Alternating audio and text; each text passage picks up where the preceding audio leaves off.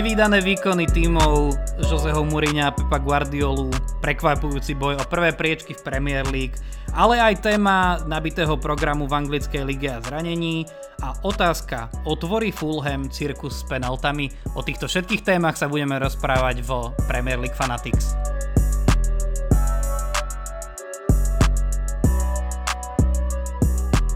Vítajú vás Kobi a Adam z nášho provizorného štúdia v Banskej Bystrici. Dneska sa budeme rozprávať o 9. kole. Čo, čo nás v 9. kole anglickej Premier League najviac zaujalo? Tak začal by som tým trhákom Tottenhamu s Manchesterom City. Tottenham veľmi dobrý výkon, kontrolovali zápas, hrali to, čo chceli, v podstate City aj napriek tej obrovskej prevahe v držaní lopty si nedokázalo vytvoriť dostatok šanci a myslím si, že Tottenham zaslúžene zvíťazil. Vyzdvihol by som najmä výkony Kejna a Jorisa.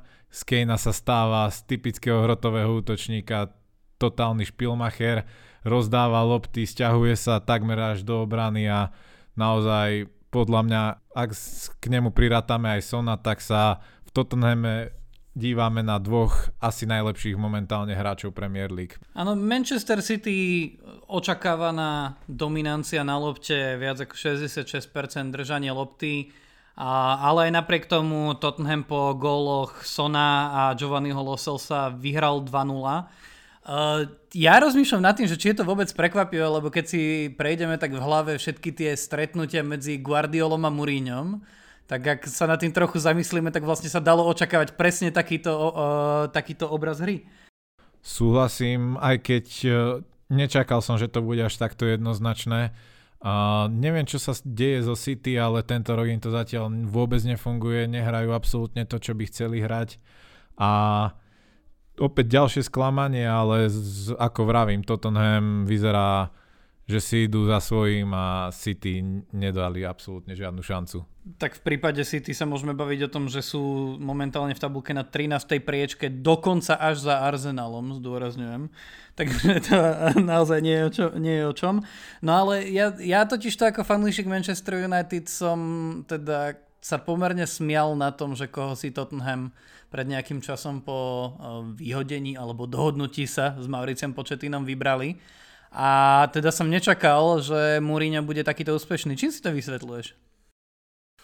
Ako keby znovu našiel ten, ten svoj stratený X-faktor, ktorý ho zdobil ešte z Porta a potom z Interu a naozaj tiež, tiež som bol prekvapený, lebo Početino je podľa mňa vynikajúci tréner a trošku som bol prekvapený z toho, že sa ho Tottenham zbavil, ale očividne mali chceli trofeje, ktoré sa im nepodarilo vyhrávať a koho si zavolať na trofeje iného než je Jose Mourinho, hoci stále ešte nedodal, tento rok to vyzerá veľmi nádejne. No to už, aby Tottenham nám tu vyhrával tro, trofeje, to sme ešte naozaj nevideli. Ale je to hrozne zaujímavé, že keď si to porovnáme s tým, ako to bolo v United, ja rozmýšľam, že či je to viac tým, že naozaj že prišiel už do týmu, kde sú viacerí hráči, ktorých aj v minulosti chcel vyslovene, hej, že, že Eric Dyer to je jeden z typov hráča, ktorý, po ktorom on pozeral v kadejakom týme anglickom bol kedy. A, a či to môže byť tým, že keď sa pozrieme len na tie prestupy a nákupy Tottenhamu uh, za Mourinha versus prestupy a nákupy Manchester United za Mourinha, tak to je niečo celkom iné, lebo spomeňme si na United, kde priviedol, ja neviem, Lindelofa z času na čas dobre, Alexisa Sancheza, ktorý bol katastrofa, Mkhitarjana, ktorý bol len trochu menšia katastrofa a teraz mu prichádzajú hráči ako, ako uh, Hojbjerg alebo Loselso alebo Regvion, ktorí mu vyslovene vyhovujú. No, je to pravda. Do, otázka je, že do akej miery on mal vplyv na tie prestupy v United, pretože hovorí sa o veľkom vplyve Eda Woodwarda, ktorý, ktorý tie nákupy robí a podľa mňa strieľa úplne od boku. A myslím si, že v United, keď preskočíme k ním, tak by sa mali začať zamýšľať nad tým, že tá chyba asi nebude tak trochu v tréneroch, pretože odkedy Sir Alex odišiel, tak ani jeden z tých trénerov nebol veľmi úspešný a asi to nebude v nich. Asi nie, minimálne ak sa pobavíme len o Davidovi Mojesovi, čo ja by som sa radšej nerozprával vôbec, ale teda to, čo predvádza napríklad s West Hamom nie je úplne zabudnutia hodné zatiaľ v tejto sezóne a teda môžeme sa zrejme zhodnúť aj na tom, že napríklad Luis van Gaal tiež úplne nepatril v posledných rokoch k najhorším uh, trénerom, aký mohli, mohli mať. Ale Tottenham momentálne sedí na prvej priečke uh, Premier League a Manchester City tam má teda úplne opačné problémy. Aj keď uh, v ďalšej časti pri Fantasy sa budeme rozprávať o tom, že Manchester City bude mať priestor v najbližších kolách na to, aby si trochu polepšil. No ale keď si teda tak veľmi sa chcel ty ako fanúšik Arsenalu baviť o United, tak ja ti dám ten priestor. Uh, Manchester United hostil suverénne podľa mňa najhorší tým uh, Premier League West Bromwich Albion a teda na Old Trafford to bolo chudobných uh, 1-0 po dvojitej penalte Bruna Fernandeša. Rozhodne West Bromwich nevyzeral ako najhorší tým v Premier League v tomto zápase. Ako sa hovorí, United utrpel víťazstvo bolo to naozaj veľké trápenie a West Bromwich mal niekoľko veľkých šancí a mohli kľudne vyhrať aj na Old Trafford, neboli by samozrejme prvý túto sezónu. A naozaj United je podľa mňa otvorená kríza, pretože tak sa trápiť e, s West Bromwichom nie je veľmi dobré. West Bromwich konec koncov to krásne brvno ku koncu zápasu kľudne mohli zápas otočiť a bavili by sme sa o úplne iný inom výsledku. Ten neuznaný gol West Bromwichu bol taktiež dosporný, akože kontakt tam bol, ale neviem, aký máš na to ty názor, možno skús ty. Ja som bol úplne vytočený, že sa to vôbec muselo pozerať. Ale to bola, to hraničná situácia to rozhodne bola, ale ja si myslím, že, že tá penalta by skôr ostala, keby potom kopnutí Bruna Fernandeša tam nebol taký ako teatrálny pád, hej, že to je taký problém a možno opačne to fungovalo Alioskimu uh, v zápase, v zápase Arsenalu s Lícom, ale že podľa mňa ten teatrálny pád tomu veľmi často, veľmi často uškodí. A bolo to cez loptu, ale ako tie, tie zákroky cez loptu v penaltovom uh, priestore v tejto sezóne sú taká ako veľká, veľká otázka. Každopádne nasledovalo, nasledovala penálta na druhej strane, taká trochu, trochu prísna ruka, ale ešte prísnejšie bolo potom to posúdenie uh, postoja Sema Johnstona, ináč bývalého brankára United, ktorý teda nebol úplne na čiare v čase, v čase kopnutia a druhýkrát už Bruno Fernández uh, to tam zavesil. Pokiaľ sa bavíme o tom vybehnutí, tak a mali by mať podľa mňa na to rozhodcovia 1 meter a ak to naozaj je proti pravidlám, tak správne, že to dal opakovať. Na druhej strane naozaj tá ruka bola dosť prísna, pretože sa otáčal chrbtom, nechcel to trafiť, bolo to naozaj ten podľa mňa ten technický nedostatok, ktorý by sa podľa môjho názoru pískať nemal, ale písklo sa to a ešte by som zdôraznil podľa mňa foul Freda predchádzajúci tejto penálte, ktorý sa nepískal a naozaj West Bromwich mal veľký, veľkú dávku nešťastia v tomto zápase a Určite, ale treba povedať, že West Bromwich zase ako nepôsobil ako najhorší, uh, najhorší klub, ktorý vidíme teraz na prvoligových trávnikoch. Ale zase nemôžeme ani povedať, že by našli nejakú svoju tvár, im chýba, že nejaký naozaj že poriadny ťahuň. Ono je to skôr taká ako tímová bitka, skúšajúca v každom zápase iné rozostavenie, inú taktiku, ale že by to malo nejakú ako ustalenú hernú tvár, to sa nedá povedať. Nie, že by sa niečo podobné dalo jednoznačne povedať o United, samozrejme, ako ja som, ja, ja som bol taký vytočený už pred zápasom, keď som videl, že proti naozaj outsiderovi súťaže ide Solskjaer hrať dvoch defenzívnych záložníkov, som myslel, že ma roztrhá. Nehovoriac o tom, akože moja, môj názor, čo sa týka ako stavania Cavaniho, ako jedného z najlepších útočníkov posledných rokov, na posledných zo pár minút. A to isté platí podľa mňa pri Fandebekovi, že tých posledných zo pár minút, že to je ako uh, nonsense a ja naozaj čakám, že že, že čo z United ako bude ďalej. No ale ako môžeme si povedať, že United v najbližšom zápase má Southampton, tak to je také ako nevyspytateľné.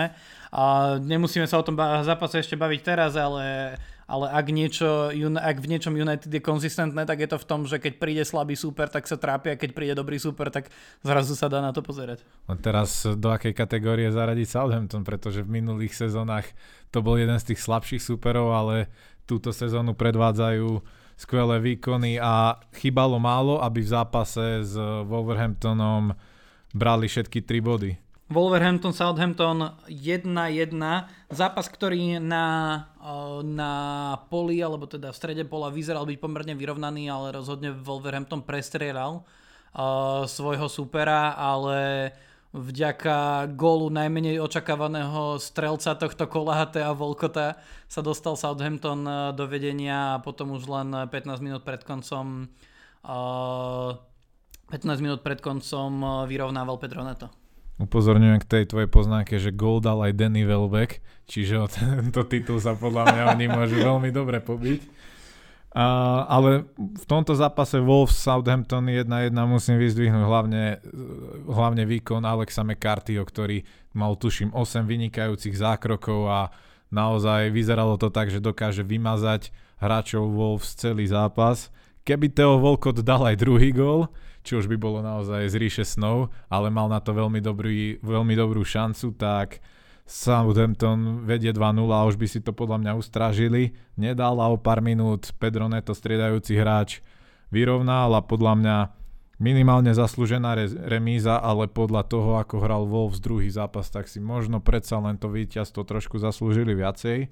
Ale veľmi dobrý zápas dvoch veľmi vyrovnaných tímov, ktoré túto sezónu podľa mňa môžu oba pomýšľať na pohárovú Európu. To s tebou súhlasím, ale možno si Wolverhampton zaslúžil viac, ale za mňa podľa môjho názoru určite si nezaslúžil viac tréner Nuno Espirito Santo, lebo uh, čo sme u Wolverhamptonu podľa mňa dávno nevideli, tak je systém štyroch obrancov, ktorý vytiahol z pre mňa nepochopiteľných dôvodov zrovna proti Southamptonu, lebo uh, Santo veľmi ťažko, uh, veľmi ťažko, veľmi často uh, používa naozaj taký ten 5-obrancový systém, kde keď sa to dá, tak tí krajní obrancovia skôr sú stredopoliari, keď je problém, tak sa stiahujú. A ja ako na Southampton bez Dannyho Inksa neviem, že či bolo nutné úplne experimentovať. A podľa mňa naozaj akože keď ten Adama Traore sa ako dosť uh, trápi, Raul Jiménez nie je úplne vo svojej koži, tak tá podpora z krajov si myslím, že by im veľmi pomohla. Čo sa týka Southamptonu, súhlasím, že Alex McCarthy, to si myslím, že aj mnohí ako fanúšikovia fantasy určite vedia, že Alex McCarthy je niekto, na koho sa Southampton rozhodne môže, môže spolahnuť v tejto sezóne, ale ako chýba im Danny Inks, lebo McCarthy im bohužiaľ sezónu nespraví. Ešte by som doplnil k, tej, k tomu rozostaveniu Wolves. Podľa mňa ja mám takú teóriu, že on to skúša preto, pretože chce zapojiť do zostavy, do základnej zostavy aj Adamu Traureho, aj Nelsona Semeda a nie každé rozostavenie mu to dovoluje. Preto podľa mňa s týmto experimentuje, ale tiež nefungovalo to tak, ako si predstavoval asi. A čo sa týka Southamptonu a Dannyho Inksa, rozhodne im chýba. Theo Volkot s Che Adamsom nie sú plnohodnotné náhrady, ale, ale tie goly predsa len ten Southampton strieľať vie a kvalita aj v strede pola, aj obrany ich môže potiahnuť aj v tom období bez Dannyho Inksa. No, Poďme na ďalší zápas a teda ty si mi ho úplne pripomenul, keď si povedal, že ešte máme prekvapivejšieho strelca gólu, tak ja si myslím, že ešte ťa tromfnem, pretože Liverpool porazil Leicester City 3-0 na svojom ihrisku a teda prvým strelcom Liverpoolu bol hostujúci Johnny Evans e, do vlastnej brány. A ja si myslím, že, že málo kto e, prišiel skôr na to, čo sa vlastne stalo ako, ako on takouto, takouto veľmi zvláštnou a nemotornou hlavičkou. Johnny Evans svojou nemotornosťou trochu pomohol aj Slovákom dostať sa na euro nedávno, ale teda vďaka jeho gólu a následne rekordnému gólu Dioga Žotu a tretiemu potvrdzovaciemu od Roberta Firmína. Zo zápasu, ktorý sme očakávali, že bude vyrovnaný a najzaujímavejší v tomto kole, bola jasná vec. Presne to som tu mal napísané, že Johnny Evans si doniesol formu zo zápasu so Slovenskom a zavesil si do vlastnej brany krásnu hlavičku. Aj som sa musel, musím sa priznať, že troška som sa zasmial, aj keď samozrejme mu neprajem nič zlé. A vyzeralo to dlho, že napríklad Roberto Firmino je zakliatý a nevie to dostať do brany, to naozaj milimeter mu chýbal na to, aby bola lopta celým objemom začiarov a nakoniec to zlomila dal gol on, čo som, síce nie som fanúšik Liverpoolu, ale už som mu to naozaj doprial, lebo čo sa jemu nepodarilo strieľať góly, tak konečne mu to tam padlo. Diogo Jota opäť fantastický výkon a ukazuje, že je vysokým kandidátom na asi najlepší prestup sezóny, lebo Liverpool, ja som bol celkom skeptický, či si vôbec nájde miesto v zostave Reds, ale vyzerá to tak, že sa uchytil a je to ďalší s ťahuňou. A Liverpool celkovo výkon Liverpoolu mňa tak povediať doslova ohromil, pretože z absolútne provizornou obranou, kde bol zo základnej zostavy pôvodnej iba Andy Robertson, s chýbajúcim Salahom, um, chýbal dokonca aj Henderson v strede pola, tak s takouto zostavou, aby podali takýto dominantný výkon proti nebezpečnému Lestru, tak to je naozaj úctyhodné. To ja ťa zase opravím, že ako z úplne pôvodnej e, klasickej základnej zostavy predsa v obrane bol aj Fabinho. aj keď treba povedať, že Fabinho za normálnych okolností hrá stredopoliara, ale ako Jurgen Klopp môže byť bohuďačný za o, tak univerzálneho hráča, či už v strede alebo dozadu, ako je Fabinho. Ale ja som presne toto tiež mal napísané, že že pre mňa je prekvapujúce, že Liverpool na to, ako majú oni e, väčšinou nasadenú stratégiu, a ako, ako aktívne presujú a ako aktívne útočia, ako sú veľmi, veľmi kreatívni a v rýchlosti, tak ja som očakával prirodzene, že naozaj pri chýbajúcich hráčov ako Trend Alexander Arnold, Mohamed Salah, Jordan Henderson a, s hráčmi ako Naby Keita alebo Curtis Jones, ktorí v, základe, ktorý, od ktorých by som nečakal po minulej sezóne, že budú hneď ako fungovať v tom stroji, tak tak naozaj vyzerali ako, ako super dobré mužstvo proti nejakým nováčikom v lige v tomto zápase a mňa to vyslovene, vyslovene šokuje.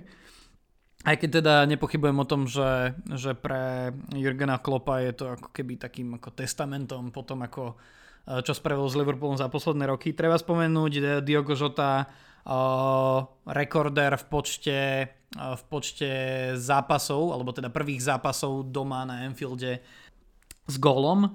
No a Lester naozaj symbol bezradnosti, bezradnosti Johnny Evans a v tej hre vlastne okrem ako malých zábleskov, kedy uh, občas Harvey Barnes alebo z nejakého nepochopiteľného dôvodu občas aj Jamie Vardy sa dostali dopredu, okrem toho to bolo naozaj níž.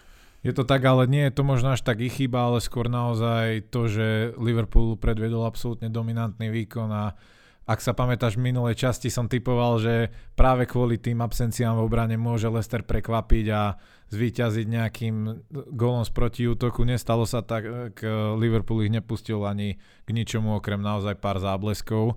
A ešte by som vyzdvihol výkon Curtisa Jonesa, ktorý vo svojom veku podal naozaj veľmi zodpovedný a dobrý výkon v strede zálohy a určite si povedal o možné častejšie využitie. Leeds United hostil Arsenal Londýn a z nepochopiteľných dôvodov Arsenal podľa mňa uhral remízu 0-0 a videli sme aj jednu z najlepších hlaviček sezóny, za ktorú Nikolas Pepe dostal červenú kartu potom ako inzultoval, uh, inzultoval obrancu Leedsu. Ako si ty prežíval tento zápas, ktorý naozaj minimálne od tej 51. minúty musel byť pre fanúšika Arsenalu náročný?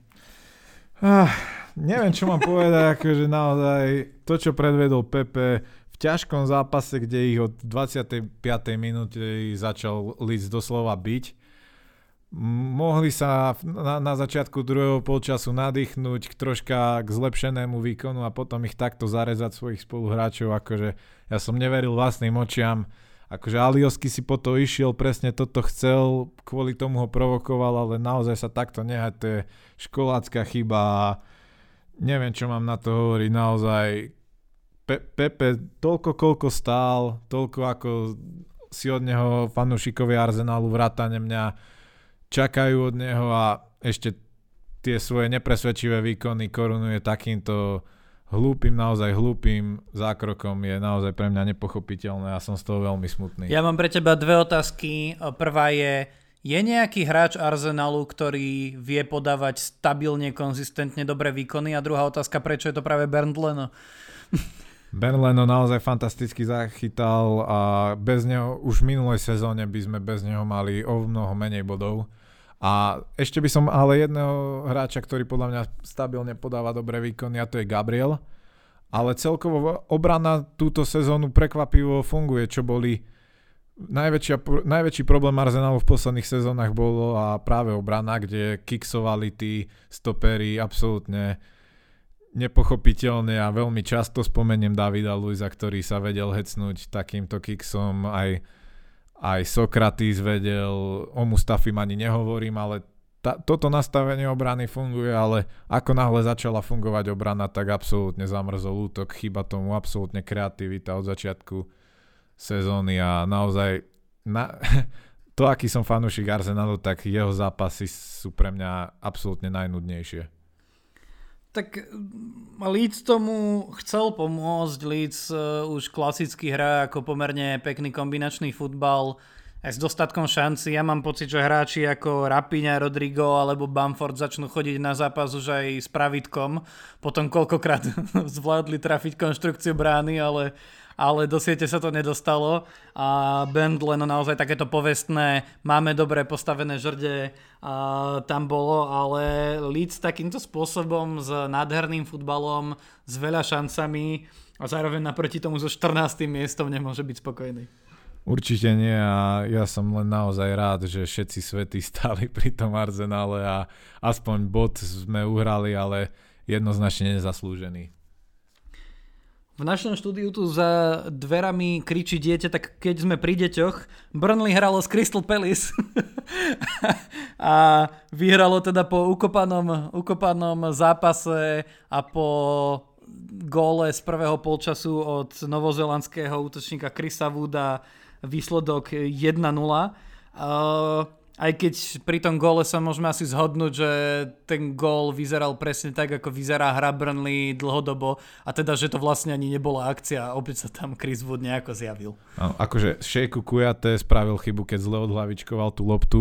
Kujateho ja mám rád ako hráča, ale tá stoperská pozícia, ktorú je nútený hrať momentálne v Kristopelizmu, až tak nesadí, čo sme videli aj pri tejto akcii, ale ja už keď som videl, že Michi Baču aj musí za Wilfrida Zahu, ktorý dostal koronavírus hrať v základe, tak som vedel, že toto pre Kristopelis neveští nič dobré, pretože aj keby si vytvorili nejaké šance, tak Miši Bačua je schopný zahodiť aj z pol metra a to sa aj ukázalo v tomto zápase, kde vyslovené tutovky absolútne premárnila Barnley si takto došlo k prvému víťazstvu, myslím, v tejto sezóne a takýmto štýlom, ktorý predviedli proti Crystal Palace sa opäť asi zachránia.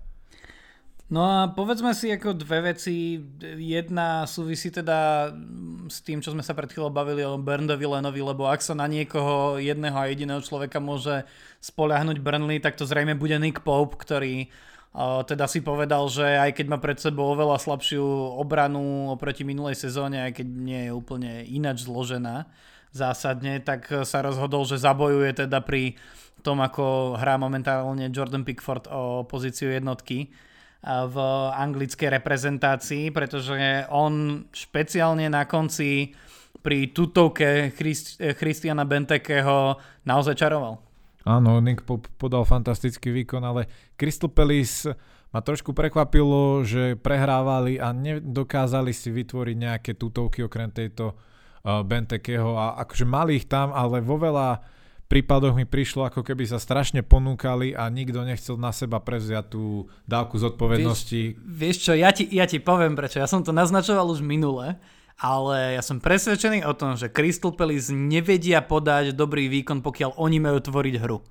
Hej, že toto ja si myslím, že, že presne, keď, keď to bolo napríklad pr- v zápase proti United hneď na začiatku sezóny, alebo proti ďalším klubom, ktoré sú na, proti Leedsu, ktorý akože na tom ihrisku, nie výsledkov, ale na ihrisku vyzerá lepšie, tak oni sú presne tí, ktorí ako idú do protiútokov, vedia si dať kolmicu, ale keď majú proti ako takmer chýbajúcemu stredu poľa, čo sa minimálne v hre dopredu uh, týka obzvlášť Burnley, tak vtedy nevedia čo so sebou. Presne tak majú problém útočiť do sformovanej obrany, pretože oni si to vedia posunúť, vedia spraviť jedna na jedna, napríklad Eberechieze podal podľa mňa ďalší veľmi dobrý výkon.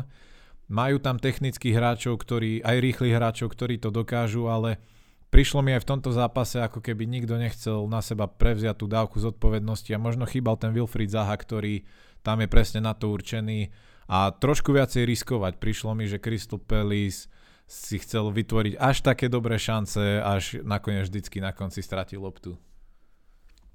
Poďme sa pozrieť na zápas dvoch United, a síce domáceho Sheffieldu s hostujúcim West Hamom. West Ham vyhral 1-0, eh, opäť eh, tesné víťazstvo po minulotýžňovom zápase s Fulhamom. A o tomto zápase sa dá povedať asi veľmi málo, okrem toho, že Sebastian Haller potom ako zmenil občianstvo a už ponovo môže reprezentovať, myslím, pobrežie Slonoviny, tak, e, tak dal gól, čo sa neúplne od Sebastiana Hallera, a Hallera čaká. A Sheffield opäť ukázal, že je asi najväčším sklamaním tejto sezóny, minimálne keď ju porovnáme s tou, s tou minuloročnou. Krásny gol u Sebastiana Hallera, akože zakvačil to tam riadne, ako sa hovorí. A vyzdvihol by som, keď už chválime dnes tých brankárov, tak aj Lukáš Fabianský podal fantastický výkon podľa mňa, lebo Sheffield si vytváral tie šance a podľa mňa Sheffield nehral zle v tomto zápase, podľa mňa bol dokonca možno lepším tímom, minimálne v, vo veľkých častiach e, zápasu a naozaj aj Oli McBurney si dokázal vytvoriť šance, aj McGoldrick, ale aj vďaka Fabianskému sa to podarilo West Hamu ukopať a podľa mňa celkom vyrovnaný zápas, ale predsa len ten jeden gol padol West Hamu. No ale ako povedzme si, že on bol vyrovnaný preto, lebo West Ham ako keby odpočíval proste to, čo predvádzajú v posledných kolách ja neviem, Souček, uh, Soufal, občas Gerard Bowen, Pablo Fornals, to je ako oproti tomu, čo predvádza Sheffield, ultimátne dominantné. A, ale naozaj, ako ja, ja som sa veľmi tešil z hry Sheffield United minulý rok, o to som viac nahnevaný tento rok na nich. E, Aaron Ramsdale, ktorého získali do brány, ten e, sa veľmi ťažko za takou obranou, ako má Sheffield, pobije o post, ja neviem, anglickej sedmičky, alebo, alebo ako to môže byť, ale naozaj mne sa zdá, že Sheffield musí najprv nájsť nejakú myšlienku a tvár, a tvár svojej hry a potom sa budeme baviť o tom, že sa odlepí z toho, z toho myslím, že jedného bodu, ktorý momentálne má, áno, je to jeden bod za jednu remízu v najbližšom zápase si to rozdá uh, s ďalším týmom zo svojich vôd, síce s West Bromwichom. Tam podľa mňa majú šancu, ale to bude naozaj vyrovnaný zápas, kde ani jeden tým nebude chcieť vyhrať. ak, máte, ak máte jeden zápas, ktorý nechcete pozerať, odporúčame vám práve tento. Uh, dobre, poďme na trošku väčšiu prestrelku. Fulham na Craven Cottage hostil karamelky z Evertonu. Síce Fulham dokázal streliť dva góly vďaka Bobbymu Dekordovi Reedovi a ďalšiemu prekvapujúcemu strelcovi Rubenovi Loftusovi Číkovi, ale dva góly e, Dominika Calverta Luina a jeden gól Abdullaha Dukureho rozhodli o tom, že uh, zmenené rozostavenie a zmenená taktika zo strany Karla Ancelottiho slavila víťazstvo a 3 body. Everton začal najmä fantasticky, od začiatku veľký tlak, dali veľmi rýchly gól Uh, potom sa troška ukludnili a da- dovolili Fulhamu vyrovnať, čo som trošku možno aj nechápal, že Everton sa dosť tiahol a nehal tvoriť Fulham, ale na začiatku druhého polčasu opäť dva góly a na tie už Fulham nedokázal nájsť aj vďaka potvrdenej v penaltovej forme odpoveď. Tak áno, to musíme povedať, že v tomto zápase jedným z rozhodujúcich momentov určite bola aj ďalšia absolútne nezabudnutelná penalta tentokrát Fulhamu, tentokrát zo strany Ivana Kabajera. Uh, ja neviem, aj rozmýšľam, čo by som k tomu povedal, ale akože... Ich, pre, ich prekliala nejaká čarodenica, alebo či asi to ináč neviem vysvetliť. Ja, hovor, ja vyzývam, ak nás počúvaš, vyzývam Alexandra Mitroviča, aby neodozdával tie lopty. Nie, akože vážne, že keď sme sa smiali Lokmanovi uh, v minulom týždni, alebo teda pred dvoma týždňami, lebo bola tá prestávka, tak uh, tentokrát Caballero nezvládol ani len zapichnúť uh, na stojnej nohe štuple do, do travníka, nie to ešte trafiť bránu a poriadne. Ja mám, začínam mať pocit, že by niekto mal napísať do Fulhamu tým uh, ľuďom, ktorí neviem, či trénujú úplne penalty, ale akože mohli by začať trénovať penalty, že by mohli skúsiť proste do toho poriadne buchnúť. Alebo si vy, vymyslieť nejakú výnimku, aby to mohol kopať tréner. Alebo, áno, áno, v tomto prípade by to naozaj mohlo byť užitočné. Posledná vec, ktorú ja poviem je, že uh, tá zmenená taktika Evertonu uh, spočívala v tom napríklad, že sa vo veľkom hralo na wingbackov, ktorí v tomto prípade, čo si môžu proti Fulhamu dovoliť, uh, doplňali zálohu a hlavne pri hráčoch ako Luka Dyň to je spôsob, ktorým naozaj ako odľahčíte odľahči, možno odľahčiť takéto množstvo práce, po ktorú si naspäť musia chodiť hráči ako napríklad Richard Lisson. A nie až tak paradoxne z toho najviac stiaží podľa mňa Dominic Calvert-Lewin, ktorý naozaj robil v tomto prípade to, čo vie naozaj najlepšie a to, na čo sa spolieha anglická reprezentácia, keby náhodou sa niečo niekedy stalo Harrymu Kaneovi. A síce viem sa postaviť niekam, kde pri prvom góle ma to aspoň trafí, takže z toho musí byť gól. A prípadne niekde, kde keď ma nájde naozaj dobrý center, ktorý pre, predviedol Luka Dean, tak e, to tam proste len doklepne. Presne tak, mne v posledných zápasoch Calvert-Lewin pripomína slavné časy Mária Gomeza, ale ešte by som sa vrátil ku Luka, Lukovi Dinemu.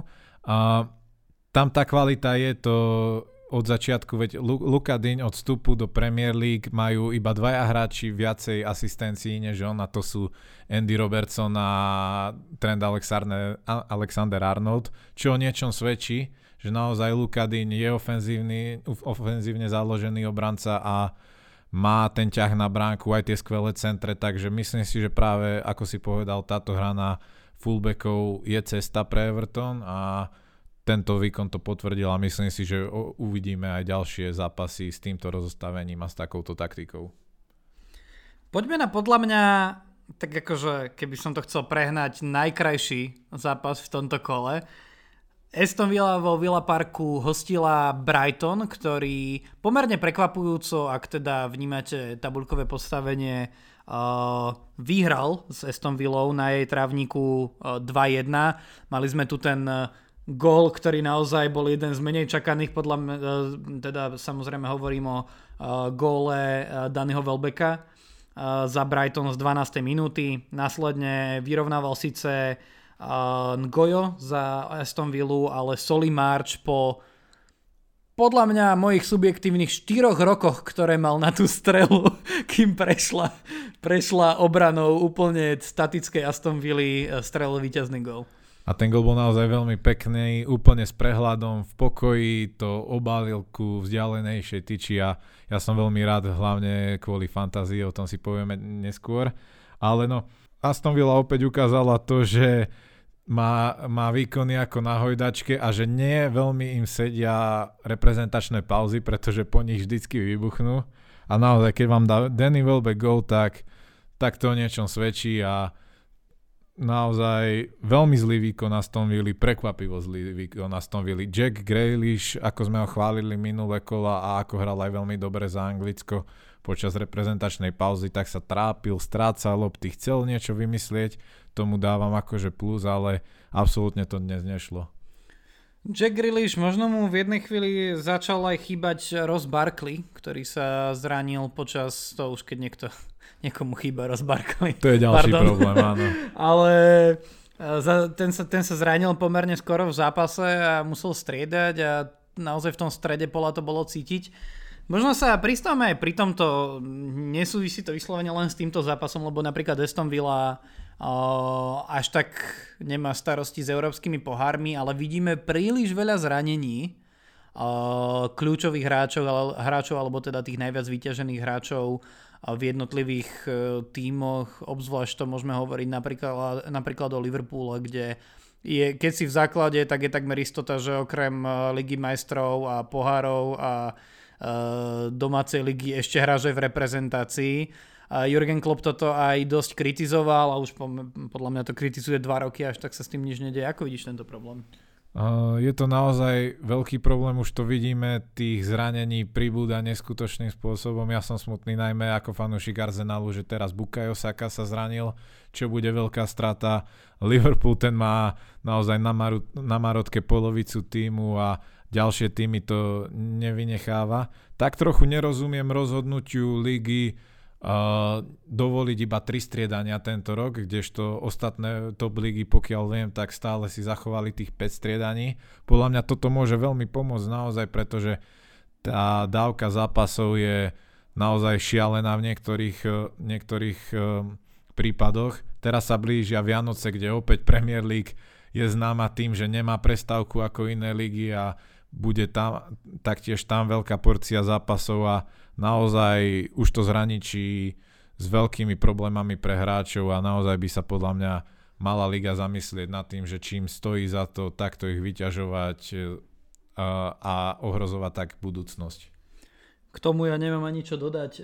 Ja sa len vrátim teda ešte k tomu zápasu Brightonu, tam posledné dva postrehy z mojej strany. Ja som povedal, že to bol podľa mňa možno najkrajší zápas z takého paradoxného dôvodu, pretože ani, hrali proti sebe dva týmy, ktoré sa rozhodli, že oni nebudú v žiadnom prípade brániť, oni budú len utočiť. Ale mám na teba kľúčovú otázku tohto kola. Myslíš si, že potom, ako smutne sa tváril, malo by to byť ilegálne vylúčiť Tarika Lemptyho? Naozaj vyzerá ako taký anielik. Ja by, som, ja, by, ja by som na to srdce nemal, ale tak rozhodca sa rozhodol ináč. Určite ma teraz zbožňujú všetci, ktorí sa rozhodli po no, minulom, minulej našej epizóde podcastu, že Tarika Lempty ho dajú do svojej fantasy, fantasy zostavy. No ale poďme k poslednému zápasu. A Newcastle hostil doma Chelsea, no a Chelsea po vlastnom góle Federica Fernandeza po prudkom e, centri Masona Mounta a následne po spolupráci o, dvoch naozaj veľmi dynamických tykadiel Tima Wernera a gólového Temiho Ibrahima vyhrala o, na, v St. James's Parku o, 2-0. Uh, ten prvý gól, ja neviem, či to ten vlastný gól Fernandeza, ja neviem, či to nebol foul Chilvela, pretože to postrčenie mi prišlo, že už bolo trošku za hranicou, ale mm, a čakal som, že to preverí VAR, ale asi nie a tak ten gol platil, ale aj tak Chelsea podala veľmi dobrý výkon a nepustila Newcastle veľmi do hry a potvrdila podľa mňa veľmi dobrú formu. Takže myslím si, že nie je o čom a Chelsea naozaj, už sme to minule predebatovali, že naozaj sa zaraďuje k veľkým favoritom na zisk titulu. Ja pred sezónou ešte len bolo v, pln, v plnom prúde prestupové obdobie, tak s jedným mojim známym, ktorého týmto pozdravujem, uh, som sa stavil o flašu dobrej whisky. A on, on totiž tvrdil, že niekto z dvojice Manchester United Chelsea vyhrá titul okamžite v tejto sezóne uh, po, prestupovom, po tomto prestupovom období. Tak ja som sa veľmi smial na tomto a bol som presvedčený o tom, no, že... Ale v prípade United bol ten smiech oprávnený. V prípade United... Ďakujem, ďakujem. Ja viem, že toto si neodpustíš. Ale čo sa týka Chelsea, tak začínam mať obavu, že budem ja práve kupcom flaše, lebo naozaj ja sa netajím tým, že Chelsea nemám rád, ale tá hra, ktorú predvádzajú s uh, pomerne dobrým a stále veľmi mladým uh, kádrom a to, akým spôsobom oni vedia Frank Lepard podľa mňa nie je ako nejaký brutálne veľký strateg, ale ak niečo mu naozaj vychádza, tak to je nasadiť hráčov podľa toho, ako sa zrovna zobudí, že by, mala byť, že by malo byť rozostavenie. A naozaj e, Timo Werner hrá veľmi často v systéme, v ktorom aj keď nedáva tak veľa gólov, ako by sa očakávalo od hráča jeho kalibru, tak to napríklad akým spôsobom prešiel poli hryska úplne bez problémov a naservíroval to Temimu Abrahamovi, tak to je, to je naozaj pozoruhodné. Nehovoriac o tom, že Chelsea v posledných uh, e, 7 zápasoch mala navyše 6 čistých kont a proti Newcastle, ktorý nevie prispôsobiť svoju hru, štýl hry a podľa mňa ani rozostavenie absolútne ničomu v posledných pár týždňoch a to nemohlo dopadnúť ináč ako víťazstvom. K Chelsea by som sa ešte troška aj obšírnejšie vyjadril. Paradoxne mohol pomôcť ten zákaz prestupov, ktorý mali posledný, tuším, že pred rokom a pol, pretože si vychovali naozaj genera- mladú generáciu zo svojej akadémie, ktorú tento rok vhodne doplnili o, o hráčov ako sú Werner, Ziyech alebo Havertz a naozaj táto... A Chilwell. A Chilwell a naozaj táto kombinácia veľmi dobre funguje, takže paradoxne to, lebo Chelsea bola v minulosti známa tým, že nakupovala dosť bezohľadne a kade koho a nie všetko vyšlo, tak tým pádom, že im to v podstate liga zakázala na isté obdobie, tak sa trošku ukludnili a naozaj mali tí hráči z akadémie časť vyzrieť a teraz to, teraz to prinieslo ovocie. Poďme sa pozrieť, ako to vyzerá v tabulke. V, na prvých troch miestach sa nachádzajú týmy z prvej šestky, čo by sa o seba alebo teda z veľkej šestky, čo by samo o sebe nemuselo byť prekvapujúce, keby prvý z nich nebol Tottenham, a nasledovaný Liverpoolom a Chelsea. To, čo je ale zaujímavé, je postavenie zvyšných tímov z veľkej šestky. Najlepší z nich je Manchester United na 10. mieste so zápasom k dobru, 12. Arsenal a 13. Manchester City, ktorý má 3 výhry, 3 remízy a 2 prehry zatiaľ v 8 zápasoch. No ukazuje táto sezóna, že je naozaj nepredvídateľná, že tieto týmy sú vo veľkej kríze a ja dúfam minimálne v tom prípade Arsenalu, že sa to zmení. V tom, v tom prípade manchesterských klubov dúfam, že to ostane tak ešte pár týždňov. Ty minimálne. si zlatý. Na vrchu teda top trojku nasledujú týmy ako Leicester, Southampton alebo Everton, ktoré naozaj predvádzajú dobré výkony. Aj keď môžeme si povedať už aj pri týchto týmoch, ktoré sú postavené pomerne vysoko, ale neoplývajú nejakou veľkou konzistenciou. Napríklad Everton začal sezónu výborne, potom mal niekoľko veľmi zlých výkonov a prehral dokonca aj z United. A, a následne, následne uh, vyhral zápas teda na Fulhame. Na opačnej strane problémy so záchranou môžu kľudne mať štvorbodový Fulham, trojbodový West Bromwich alebo s jedným jediným bodom už spomínaný, spomínaný Sheffield United. Áno, akože bude podľa mňa veľký boj tento rok aj o titul, aj o Európu, aj o zostup a podľa mňa už sme to načali, že veľkým faktorom budú zranenia. Kto sa dokáže udržať zdravý, tak to môže veľmi pomôcť tomu, aby ten výsledok v konečnej, v konečnej tabulke bol lepší a No a čo nás čaká v desiatom kole? V desiatom kole, desiate kolo začneme v piatok 27. novembra zápasom Misery, Crystal Palace a Newcastle. Bude nasledovaný tým ako na MX Stadium privíta Brighton Liverpool. Na Etihad Stadium Manchester City si to rozdá s jedným z posledných tímov a síce z Burnley. V Goodison Parku uvidíme hrať Leeds, čo bude veľmi zaujímavé, veľmi zaujímavé stretnutie. Uh, West Bromwich uh, privíta Sheffield United, čiže opäť uh, zápas posledného s predposledným. No a v nedelu nás potešia tri naozaj zaujímavé, zaujímavé zápasy.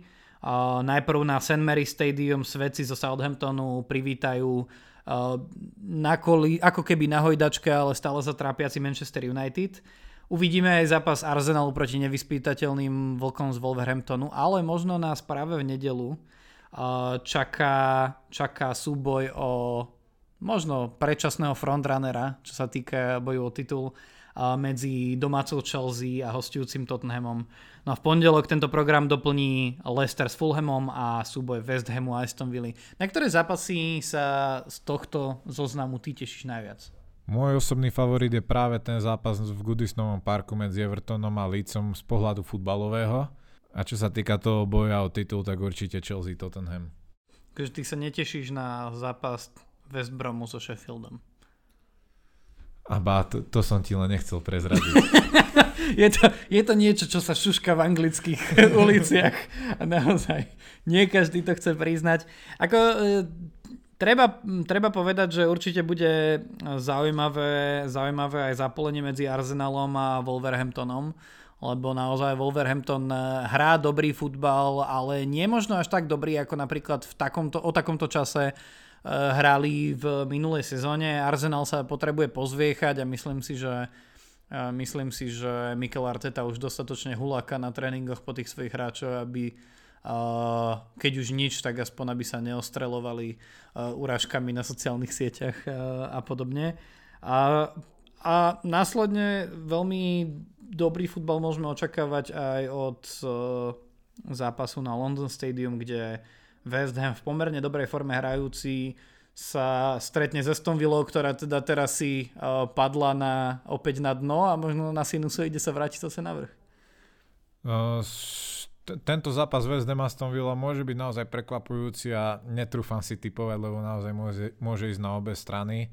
Čo sa týka zápasu Arsenalu z Wolves, to je ďalší nepríjemný super pre Arsenal a ja sa dosť bojím o ten výsledok, pretože v tejto forme to naozaj budú mať veľmi ťažké a už by sa naozaj potrebovali chytiť, ale Wolves im určite nedajú nič zadarmo. Toľko od nás, Premier League Fanatics. Uh, na rozdiel od minulého, minulého kola sme sa rozhodli, že nahráme samostatnú, uh, samostatnú epizódu, čo sa týka fantasy a budeme to tak robiť naďalej, aby tí z vás, ktorých až tak fantasy nezaujíma, čo, prečo máme minimálne pochopenie my v štúdiu, uh, aby ste si mohli vypočuť len tú svoju časť a samozrejme tí, čo vás naozaj zaujíma, zaujíma akým spôsobom si pripraviť svoje zostavy do fantasy, tak neváhajte a poďte na ďalšiu epizódu, v ktorej sa budeme čisto tejto téme venovať. Dozviete sa aj o tom, aké novinky nás čakajú napríklad v prípade Premier League Fanatics, pretože vám dáme aj tú možnosť prihlásiť sa do, do vlastnej Premier League Fantasy ligy. Takže s týmto sa s vami na teraz s reportom lúčime. Ja som Koby, toto bol Adam a počúvajte nás aj v budúcom kole. Ahojte, tešíme sa na vás.